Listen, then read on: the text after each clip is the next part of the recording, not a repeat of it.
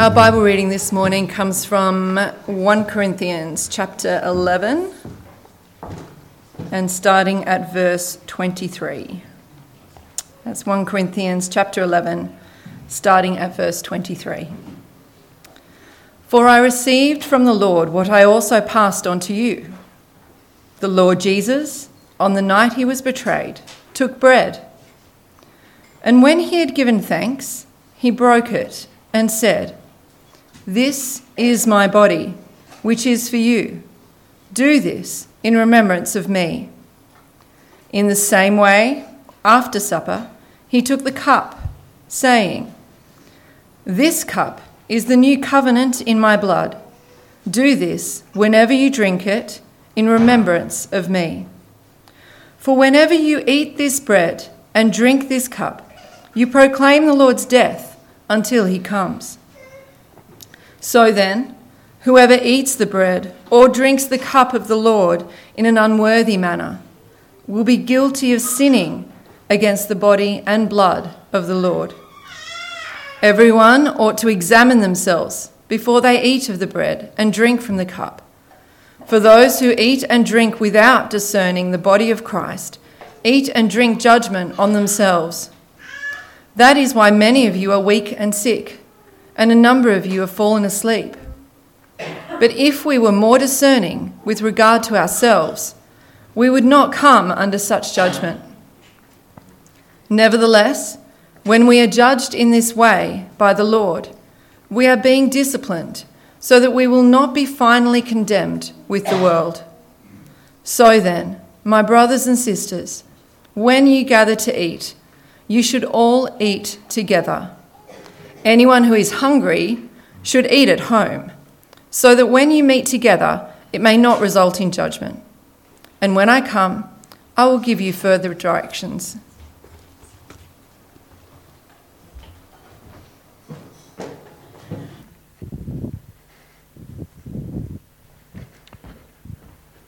Cool. Good morning, Pathway. Thanks, Reggie, for reading that. And thanks for everyone else who's got us to this point as well.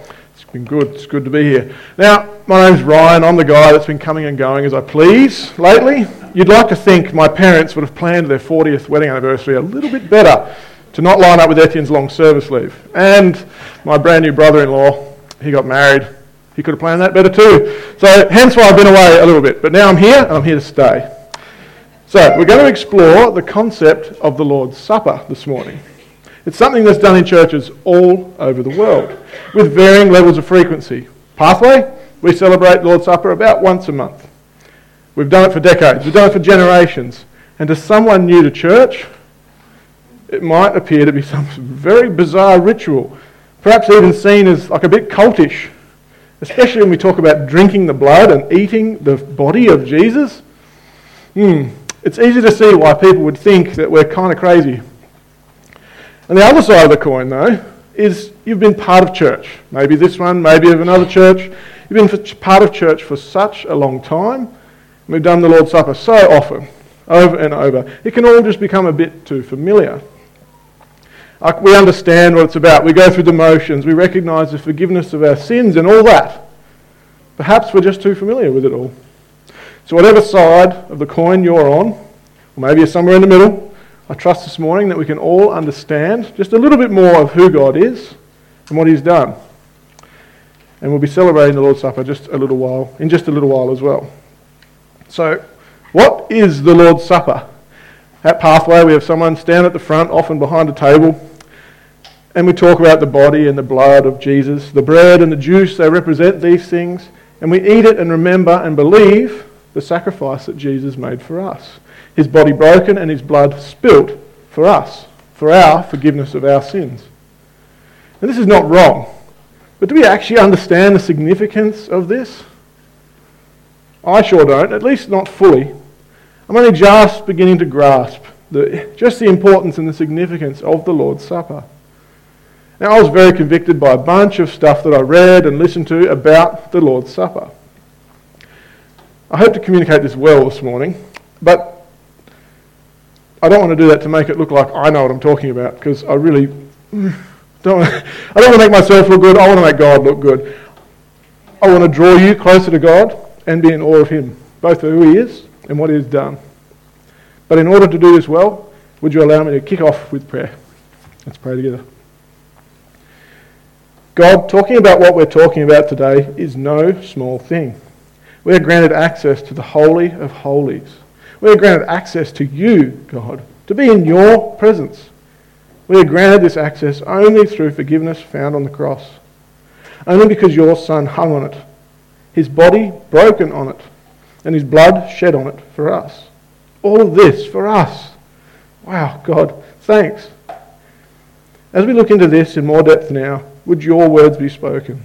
Would it not be Ryan, people here this morning, but you, O oh God? For you are the only voice worth, worth listening to. Speak to us this morning, God.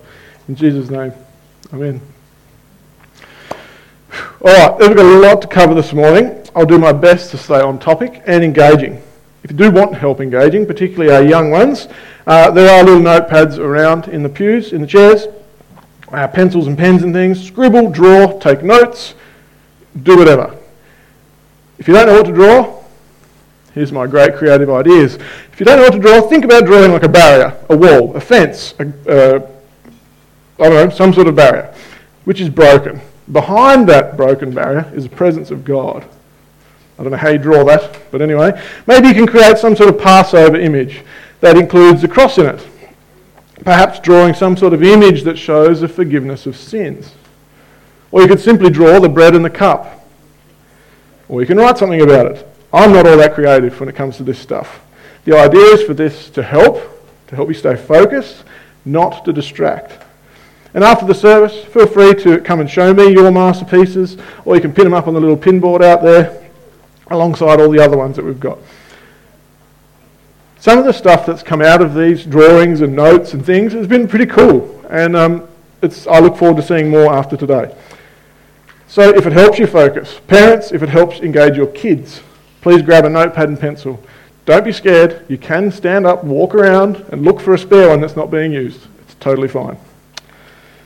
All right, I already said there's a lot to cover this morning. We better fly into it.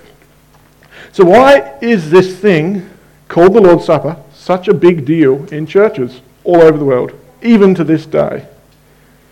How on earth is there even an industry that manufactures those horrible little cups, you know, with the little foil lid and the little horrible cracker on the top?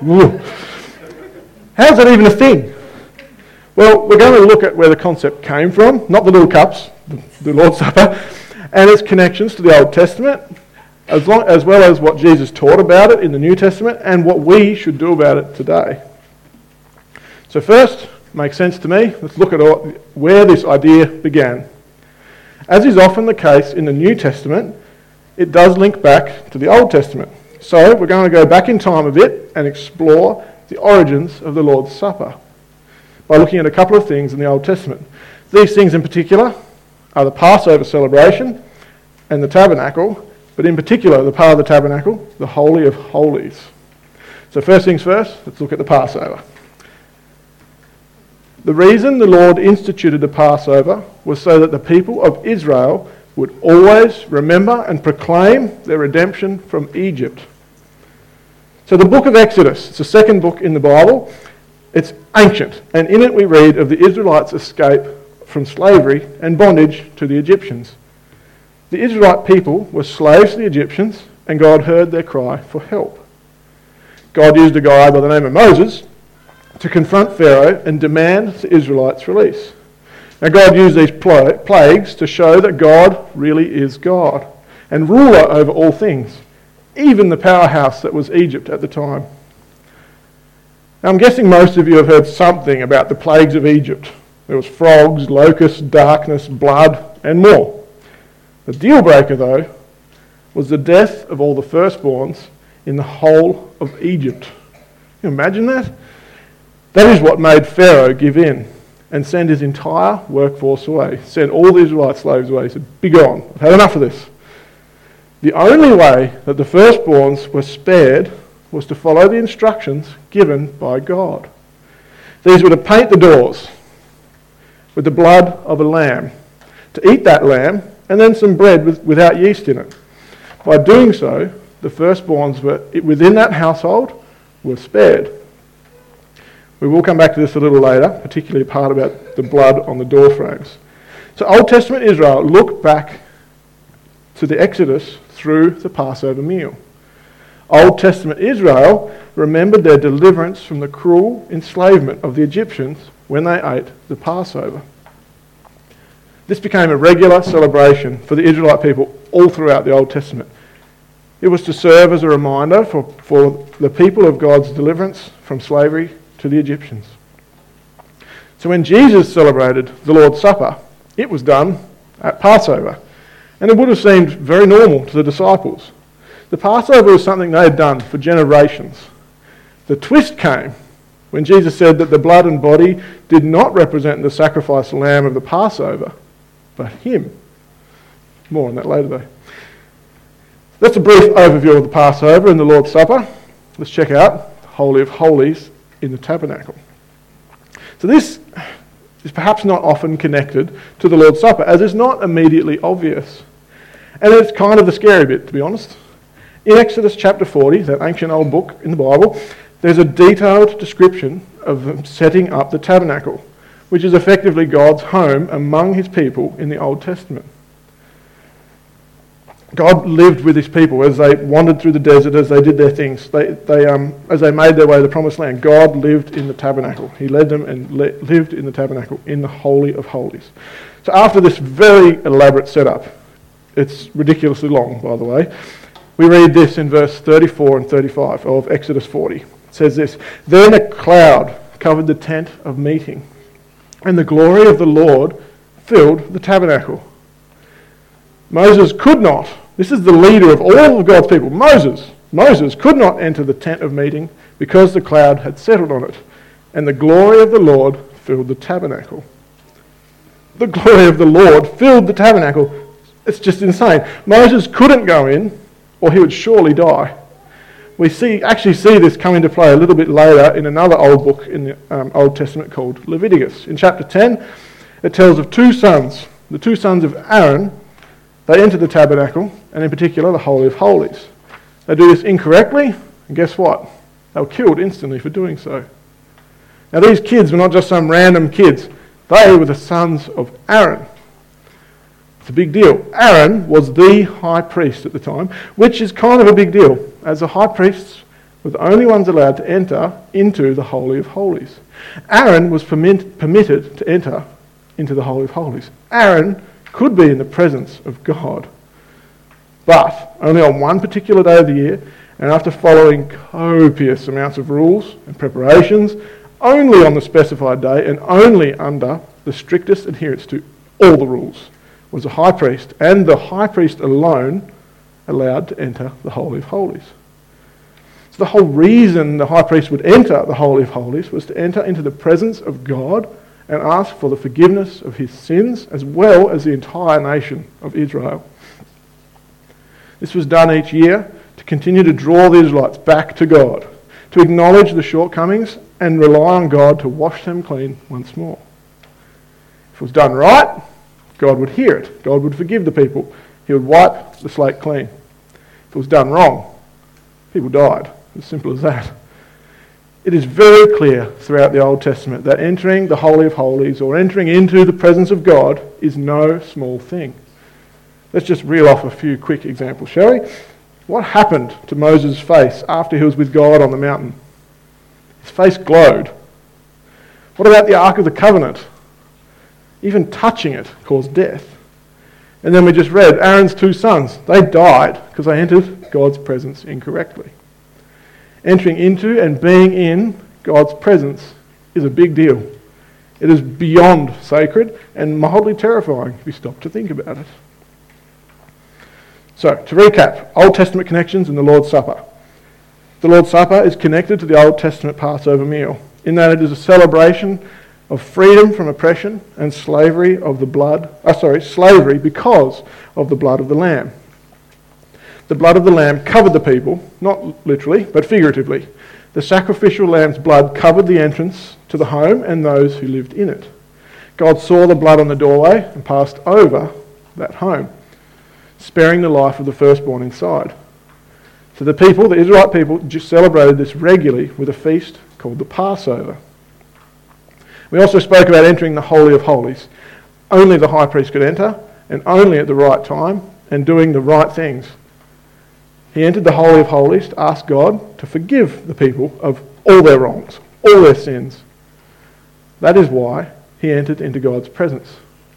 Something else that is very clear in the Old Testament is that entering into God's presence is not to be done lightly or without knowing what it's about. So, what difference does all this make today? What does centuries old celebration of Jewish tradition that involves smearing blood on the door frame have to do with anything today? What about some old tent with some super special holy place in it? Do these things mean anything today? Thousands of years have passed. Surely it doesn't matter anymore. I think understanding the origins of the Lord's Supper is important. Understanding the freedom that the Passover represents is huge. Understanding the reason the high priest entered into the Holy of Holies was to ask God to forgive the people shows us a lot. Not to mention the scariness of God, just how holy, powerful, and terrifying um, the presence of God is. So, all these things should make us think pretty long and hard what it is we're doing when we take the Lord's Supper. The Lord's Supper is a big, big, big deal.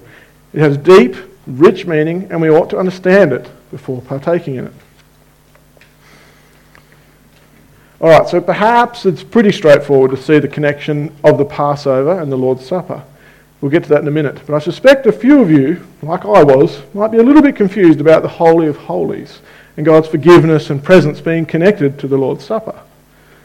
We looked at the significance of the Holy of Holies, the forgiveness of sins, and we looked at the significance of entering into God's presence.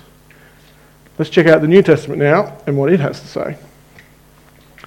Who can tell me what happened when Jesus breathed his last on the cross? When Jesus' body was fully broken and his blood fully poured out?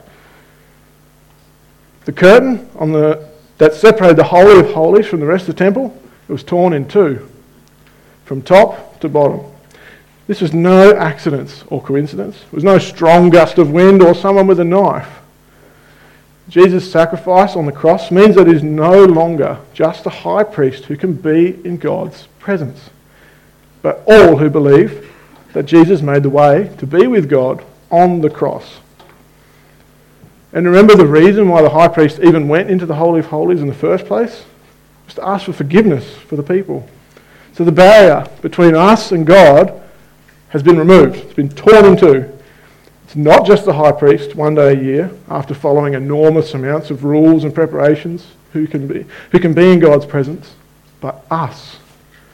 It's not just the high priest who can ask for forgiveness, but us. Hebrews 4 tells us that Jesus became the new high priest. Jesus did all the cleansing for us, and we can enter the Holy of Holies because of what Jesus did on the cross.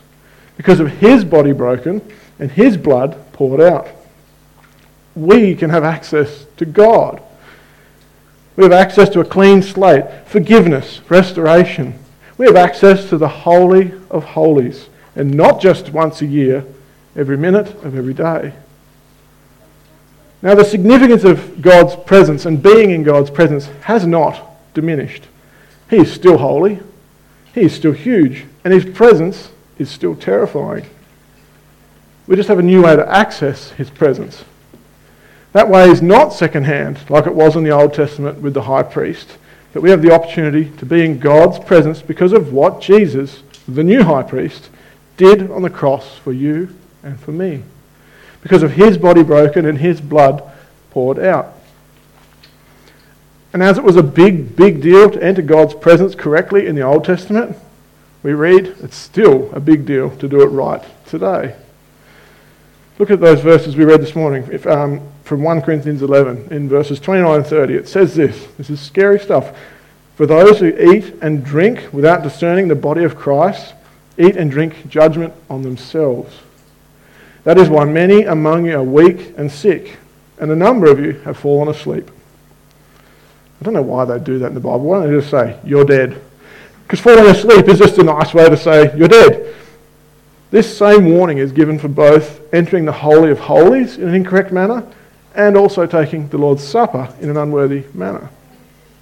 Now, I realise it might sound a bit extreme to, uh, to say that you might be made weak, or you might be made sick, or you might even be struck dead for eating this little tiny piece of bread or drinking that little tiny piece of juice in an unworthy manner. Now, while it may not literally happen before our eyes today, what we need to understand is this.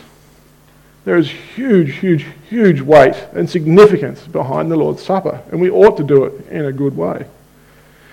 So, Francis Chan, pretty well known pastor in the US, connects the seriousness of the warning of taking the Lord's Supper with that of entering the Holy of Holies, meaning that the same level of respect, awe, reverence, and repentance that was required for the high priest to enter into the Holy of Holies as it is for us to take the supper.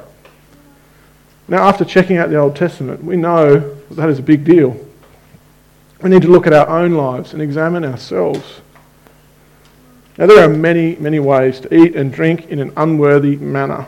In Corinthians, there was a whole bunch of issues around the Lord's Supper. While these are not necessarily all that applicable to today, the same warning of eating and drinking in an unworthy manner still applies. We need to honestly look into our own lives. Is there stuff in your life you know is not good? And you know it's not what God wants for you, but you kind of secretly like it and don't really want to change? If so, how can you accept the forgiveness for a sin that you kind of like in your life? Or maybe you're approaching the Lord's Supper too casually. Think about the warnings given. Think about the stories in the Old Testament. Do you really want to enter God's presence flippantly? Are you thinking about taking the supper just because everyone else around you is, or because it's just what you do in church? Maybe you feel pressure to do so. This is a big thing we're going to celebrate. Just doing it because everyone else is, is never, never a good thing to do. Maybe you're holding a grudge with someone. Maybe you're upset at someone and you are unable to forgive them. Ask yourself if Jesus' forgiveness is real in your life, if He can forgive you, He can forgive me, surely I should be able to forgive someone else. Maybe you still don't really understand what this is all about. Maybe you don't know that Jesus is your Saviour. It's totally okay, by the way. You're in the right place. Can I urge you, please don't take the Lord's Supper. There won't be any weird looks from us. It's totally fine to let you pass you by. Now, I don't say all this to make it sound like you need to be perfect to participate. N- not at all. We are all filthy, rotten sinners, and we all need Jesus' forgiveness. But when it comes to the Lord's Supper, do you, can you, honestly and truly say that Jesus is Lord of my life, that Jesus has washed me clean, that Jesus' blood and body was truly poured out and broken for me? If you can't say a confident yes to these questions, probably worth letting the bread and the juice pass you by. If you can say yes, celebrate. Celebrate with us. What a wonderful thing we can do together. Now, I realise what I've just said is tricky to navigate and could easily be misunderstood. You are not a better person if you take the supper. It's not some pedestal of pride that we stand on. In fact, I would actually argue the opposite. Chat to me later if you want to know why. So, to wrap this stuff up on the Holy of Holies, entering into God's presence and asking for forgiveness is not to be taken lightly. Let's move on and check out the New Testament Passover. As I said earlier, Old Testament Israel looked back to the Exodus, back to the Passover meal. They looked through the Passover meal, and Old Testament Israel remembered the deliverance from the cruel enslavement of the Egyptians when they ate Passover. What does that mean for us in New Testament times? We've not been freed from the Egyptians. So that lamb that had to be sacrificed every year to remember and celebrate the deliverance from Egypt is no longer required. We have a new sacrificial lamb. This lamb was perfect in every sense of the word. This lamb was a once and for all sacrifice, not to celebrate the release from slavery to the Egyptians, but the release from sin, death, and hell. This new sacrificial lamb looked like a man, and his name is Jesus. So Old Testament Israel looked back to the Exodus through the Passover meal. New Testament Israel, that's us, looks back to the cross and the resurrection of Jesus through the Lord's Supper. So, as often as we eat this new Passover meal, we remember a greater exodus. For he has delivered us from the domain of darkness and translated us into the kingdom of his beloved Son, in whom we have redemption, the forgiveness of sin. The Passover has been updated by Jesus. We remember Jesus' body and blood was given to us to wash us clean, to forgive us of all of our sins. Jesus did it all for us. Not some cute little lamb, Jesus did it. The Lord's Supper replaced the Old Testament Passover. So we celebrate Jesus' broken body and poured out blood with the Lord's Supper. We celebrate the torn curtain. We celebrate the fact that we are made right with God. Our sins are forgiven, and we, we can be in the presence of God. And we do this with great joy and great, great reverence. So we're going to do the Lord's Supper now. I hope I haven't scared anyone off from wanting to take it. I do hope, however, that we will stop and think about what it is that we're doing. And that we'll appreciate just how significant it is. Like the Passover lamb, Jesus' blood was poured out for the deliverance of his people. Because of this deliverance and forgiveness of sins, we no longer have an Old Testament high priest who enters into God's presence once a year to ask for forgiveness. We can do it anywhere and anytime. We are forgiven because of Jesus' blood was poured out and his body was broken for us on the cross. We can be in the presence and stand there, washed clean, forgiven, and made right with God. All because of what Jesus did for us. All because of what Jesus paid for us on the cross. That is what we're celebrating today. And that is so worth celebrating as well. So, as I touched on earlier, if this whole Jesus thing is a little bit new to you and you don't know where you sit with it all, please let the bread and juice pass you by. The Bible is very clear that this tiny, tiny little meal is for those who truly believe what Jesus did was for them. There'll be no judgment, no weird looks, nothing from us if you refuse it. Also, if you have kids with you this morning, parents, it's up to you whether or not they participate. If you know that they understand who Jesus is and what he has done for them, by all means, allow them to celebrate with us. But if that's not the case, please let the bread and juice pass them by as well. So, can I ask the people who are going to help pass out the, uh, the stuff for Lord's Supper to make their way up now? Oh, I was supposed to bring a Bible. Good, I've got one here. It's good. So, as they uh, get organised and um, hand out the things, I'd just like to read um, from Luke chapter 22. Sorry, clearly didn't plan this. So, Luke chapter 22, starting at verse 14. So, again, as I hand out, just listen to this as well. I hope we can do a couple of things at once. When the hour came, Jesus and his apostles reclined at the table, and he said to them, I have eagerly desired to eat this Passover with you before I suffer. For I tell you, I will not eat again until it finds fulfillment in the kingdom of God. After taking the cup, he gave thanks and said, Take this, divide it among you, for I tell you, I will not drink again from the fruit of the vine until the kingdom comes. And he took the bread and he gave thanks and he broke it. And he gave it to them, saying, This is my body given for you. Do this in remembrance of me. In the same way, after the supper, he took the cup, saying, This cup is the new covenant in my blood, which is poured out for you. So as you get your bread and your juice, uh, please hold on to it and we'll uh, eat together in a moment. We'll t- make the most of the silence now, just to think about, examine yourselves, think about the presence of God, the forgiveness of sins, and just what an incredible thing that is that we actually have on offer to us.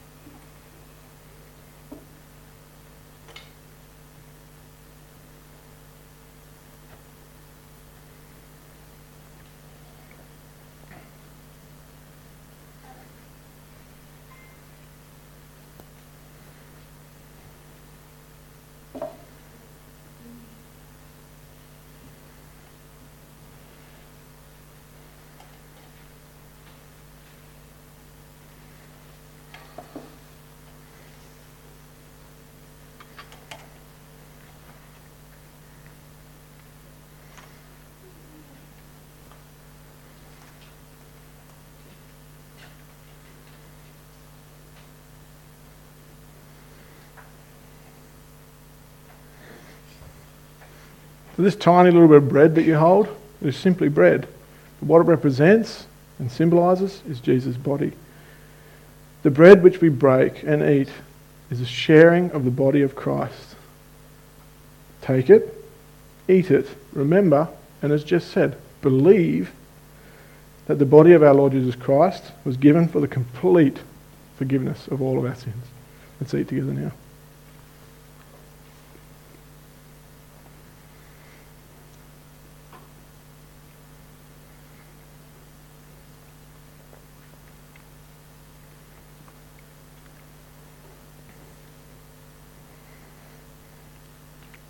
And the same as with the bread, this little cup of juice is simply juice. But what it represents and symbolizes is Jesus' blood, spilt for you, spilt for me. Take it, drink it. Remember, and again, believe that the precious blood of our Lord Jesus Christ was spilt, it was poured out for a complete forgiveness of all of our sins. Let's drink together now.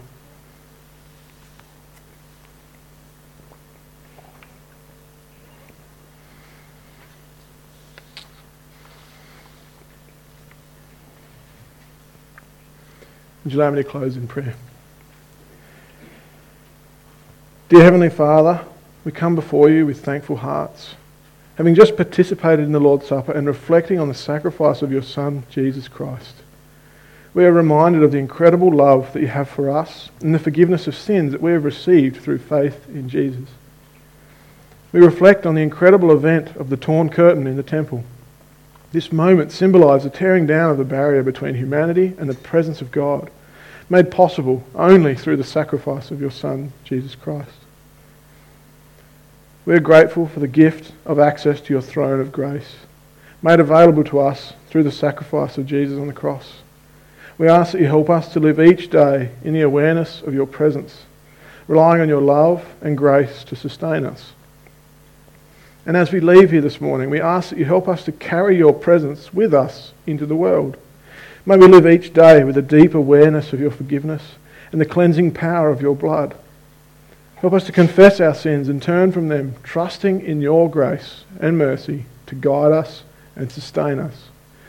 And we ask this in Jesus' name and in Jesus' name only. Amen.